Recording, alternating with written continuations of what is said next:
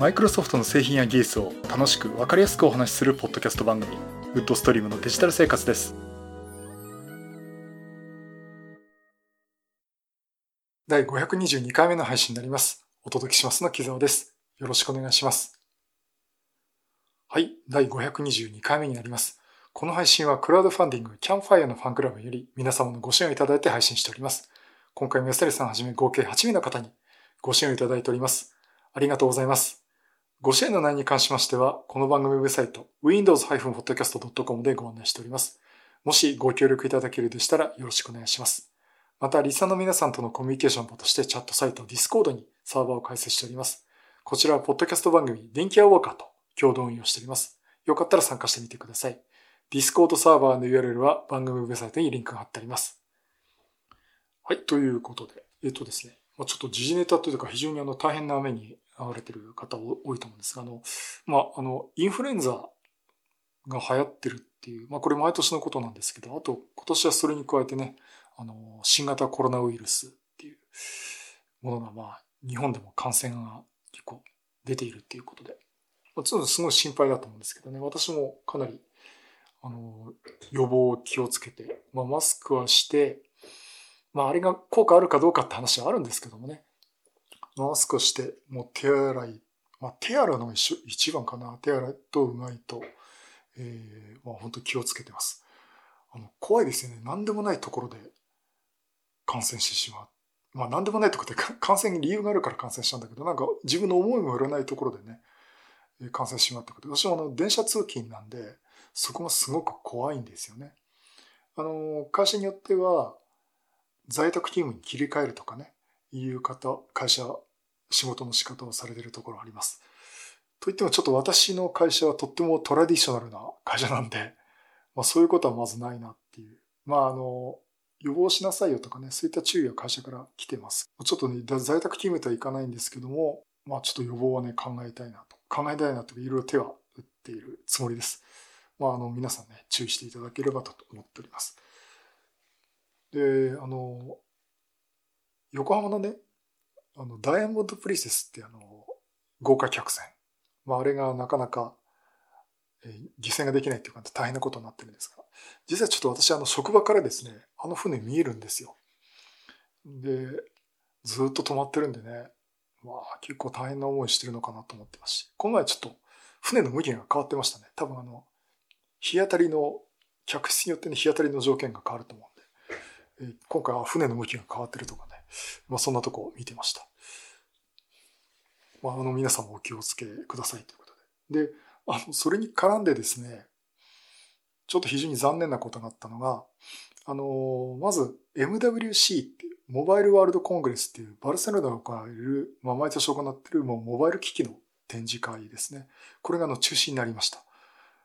まあ、ね、やっぱり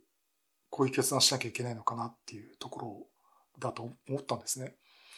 で、あの、それを聞いてて、あの、実は今月末から3月頭にかけてですね、あの、こちら横浜で、パシフィコ横浜で、写真とカメラの総合展示会 CP プラス、これも行われる予定だったんですが、どうね、MWC の話聞いてて、いや、なんか、怪しいですね。CP プラスやりますかねっていうのと、あと CP プラス自体に行くこと自体が大丈夫ですかねって話をしてたんですよ。やっぱりあの海外からも来るし、結構その、非常に有名なね、大きな、今年で10年目かな、になるそのカメラ関係の展示会ですし、まあ、我々もすごく楽しみにしてましたし、あの、グルドのオフ会もあるってことでね、ものすごい、ものすごい楽しみにしてたんですけど、えー、それがね、中止になってしまいました。まあ、非常にあの、楽しみにしてた一方、やっぱりそうだよねっていうところもあってですね、まあ、残念ながら、えー、CP プラス2020をですね、開催中止ということになってしまいました。まあ、ちょっと非常に残念ですけど、まあ、仕方ないのかなと思っています。まあ、今後もこういうのも増えてくるかと思いますし、あ、あとこれ 重要なの。あの、CP プラスはやん中止ですけども、CP プラスのグルドンのオフ会はやりますって案内があの、お、お疲れさんからですね、来てますんで それはちょっと、あの、注意、注意というか、ね、誤解のないようにしていただきたいと思います。あの、私も今ね、申し込んでいて、今のところキャンセルするつもりないんで、あの、グルドの深い行こうと思ってますんで、あの、ぜひ、あの、お会いできたらね、よろしくお願いします。今月2月22日ですね、来週ドットネットラボ勉強会、日本マイクロソフト品川本社で行うんですが、えっと、今のところあの開催は予定しています。ただ、あの、注意書きとしてですね、あの、本当マスク着用と、うがい手洗いはすることは強く推奨しますって、まあ、もうやってねっていうことと、あとあの、具合の悪い人はもう来ないでくださいと。あの、言い方はそれなりに柔らかく言ってますけど、あとは、セミナールーム狭いところなんで人が集まりますんでね、まあ、そういうところで、この、風邪の症状があるような人がマスクしてないとかいう対策してない人については、あの、お帰りいただくこともありますということと、あとは、あの、具合悪くなったらもう速やかに、あの、お帰りくださいという話をしています。で、一方ですね、あの、登壇者の方、私も登壇者の方、今回、えー、4、4セッションということで 4, 4名の方にお願いしてるんですけども、あの、無理せず、体調悪い時はね、無理せずあのキャンセルしていただいても構いませんということを言っております。まあそういった状況でですね、2月のドットラボ勉強会はえ開催はする予定でいますが、まあ状況によっては、あの、中止になる可能性もないのかなというふうに思っておりますので、あの、その時はね、ご案内しますので、え何卒ご了承いただきたいなと思っております。じゃあ、あの、今回のお話ですね。Windows Sandbox。これについてね、お話ししたいと思います。Windows Sandbox についてはですね、前にあの、もう一回お話はしてるんですね。これあの、この機能が載りますっていうのをインサイダープレビューに載りますっていうところで解説をしておりますんで、まあ、そこはそこであの、改めてきそっちのね、回をね、聞いていただいてもいいと思います。Windows Sandbox 話したのいつだったかな？ってください。Windows Sandbox 話したのは、第464回ですね。えー、と、これは、去年、一昨年の年末ですね。えっ、ー、と、2018年2月12月24日に配信のところで一回お話はしています。当時ね、レッドストーン5って言われてた 19H1。まあ今で言うとメイン2019アップデートになりますけども、まあそこにね、そういうのが載りますよっていう話をね、させてもらってます。まあここでもお話はしてるんで、まあこの回聞いていただいてもいいと思います。で、こちらの技術的な話、解説はですね、こちらの方にも書いてあるんですが、まあ、今回はですね、あの実際もうリリースが正式にされているので、まあ、実際インストールして動かしてみましたという話をさせていただきたいと思っております。さて、この Windows Sandbox、どういう機能かと言いますと、Windows のコンテナの技術を利用して仮想的に Windows の中にもう一個 Windows 環境を用意してしまうという、そういったあの仮想の Windows のようなものです。で、特徴はですね、あの、ハイパー V とかで動かす仮想環境の Windows と違ってですね、本体の、まあ、あの、ハイパー V もそうではあるんですけども、本体の Windows とは完全に隔離した状態で動作させることができるということで、まあ、ハイパー V で動かすその仮想の Windows とどう違うかっていうと、まずコンテナ技術を使ってるっていうことと、これね、終了させると完全に環境が消えてしまうっていう、本当に実験用環境ですということになります。で、あの、この Windows Sandbox を動かすにあたっての条件がですね、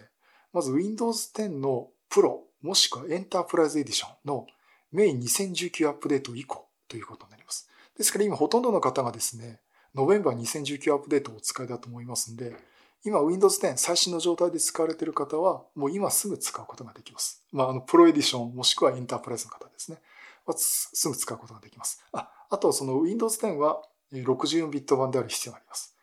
それと、あの CPU ですね。こちらにですね、仮想化機能がついていることが必要です。まあ、インテルの場合はインテル VT、AMD の場合は AMDV という、この仮想化機能がついている必要があります。まあ、これ今最近の CPU はね、ほとんどこれがついてますので、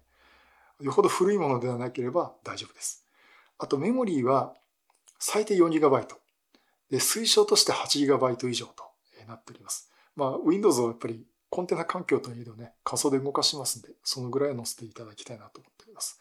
あとディスクスペースは 1GB は確保してくださいということになります。それと CPU は2コア以上、え必要となります。で、このサンドボックス、まあ、先ほど言いましたね、そのハイパー V の話も出ましたけども、ハイパー V とは違った仮想技術で、まあ、コンテナを使う技術でやってますね。まあ、容量的にもリソース的にも小さく済ませるということができます。で、これ実際の設定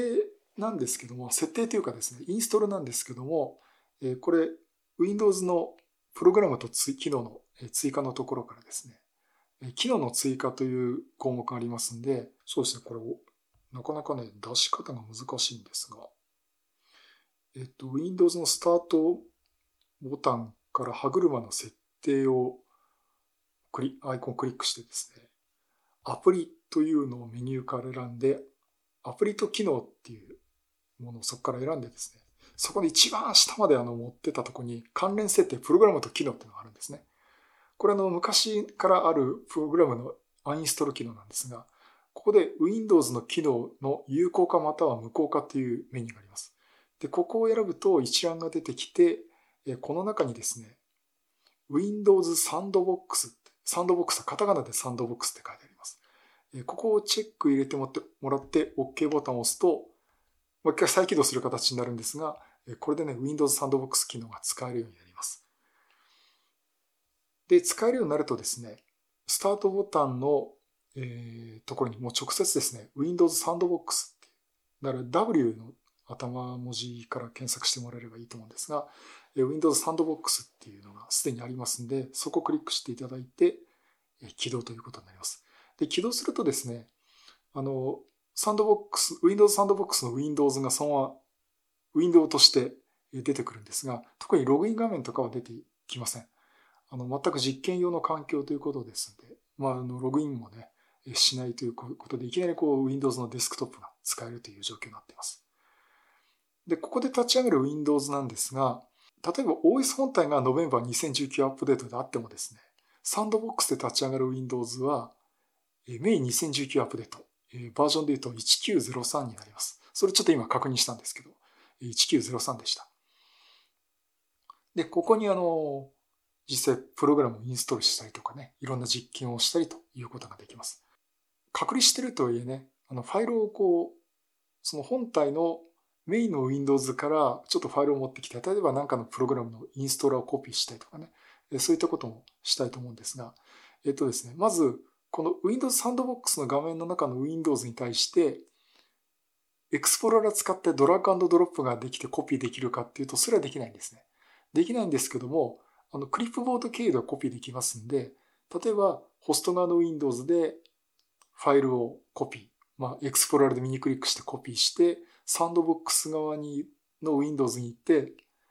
サンドボックスの中の Windows のエクスプローラー開いて、ペースト貼り付けってやるとですね、ファイルがコピーできます。まあそういったところでちょっとファイルのコピーやね、そういった方法を取ってもらえればと思うんですが、まあそれによってあの、インストールしたりとか、いろんなファイルを持ってきたりとか、えー、そうすることができます。で、実際あの、私も試してみました。あの、まずですね、立ち上げると、えー、Chrome、Chrome じゃねえや、エッジがですね、あの、レガシーのエッジなんですね。エッジ HTML のエッジがあるんで、じゃあこれを試しにね、Chrome ニュー版の今のエッジにしてみようということで、これはあの、ダウンロードしてですね、インストールをしてみました。で、インストールをしたら、え無事、クロミニウム版のエッジが立ち上がって、そのサンドボックスの中で普通に使えるんですね。で、で試しにあの、デスクトップにフォルダを作ってファイルを作ってみたりとか、いろいろいじくり回しました。あで、その状況でサンドボックスを終了させるんですね。で終了させると、終了させるときには全てデータを失いますけどいいですかって聞いてきます。で、一回終了させます。そしてもう一回サンドボックスをですね、Windows サンドボックスを立ち上げると、今インストールした Chromium のエッジもなくなってるし、デスクトップ上に作ったファイルとかフォルダも全くなくなってます。つまり環境が完全にクリアされるんですね。逆にその、クリアされるんで変なものが残らない意味でね、セキュリティの実験するときとかもね、いいかもしれません。あの、まあ、そういったね、えー、ことになりますんで、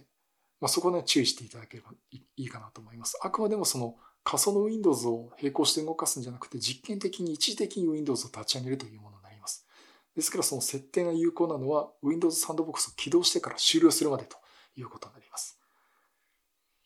あとね、パフォーマンス的にどうだろうっていうのもあるんですが、さすがにね、ゲームやったり動画編集したりっていうのはもう無理があると思うんですが、えっと、例えば動画の再生、YouTube の動画再生というのもやってみましたけど、全然普通に再生できました。まあ、だからって怪しいサイト見に行ってっていう話じゃないんですけども、まあ、あのそういったところでパフォーマンス的にもそこそこ、え使えるものになってますんで、ちょっとなんか試してみたいな。例えばその危険な真似しようかなっていうんじゃなくて、例えば Firefox の新しいバージョンがあって、ちょっと入れてみたいなと普段使ってないけどと。で、入れてみたいんだけど、メインの Windows 環境にインストールしてあんまり汚したくないなっていう時は、サンドボックス立ち上げて、例えば Firefox でもビバルディビバルディでもですね、Chrome でもいいんですけども、なんか試しに入れてみて、ちょっとやってみると。で、うまくいっていい感じだったら、じゃあメインの Windows 環境に入れてもいいなとかね、そんな使い方もできると思いますので、あの、ぜひ、ちょっといろいろ試してみたいって方はですね、この Windows Sandbox、すでに正式リリースになって、もう今すぐ使える状態にありますので、ぜひ試してみていただければなと思っております。はい、以上、Windows Sandbox のお話をさせていただきました。はい、第512回は Windows Sandbox についてお話をさせていただきました。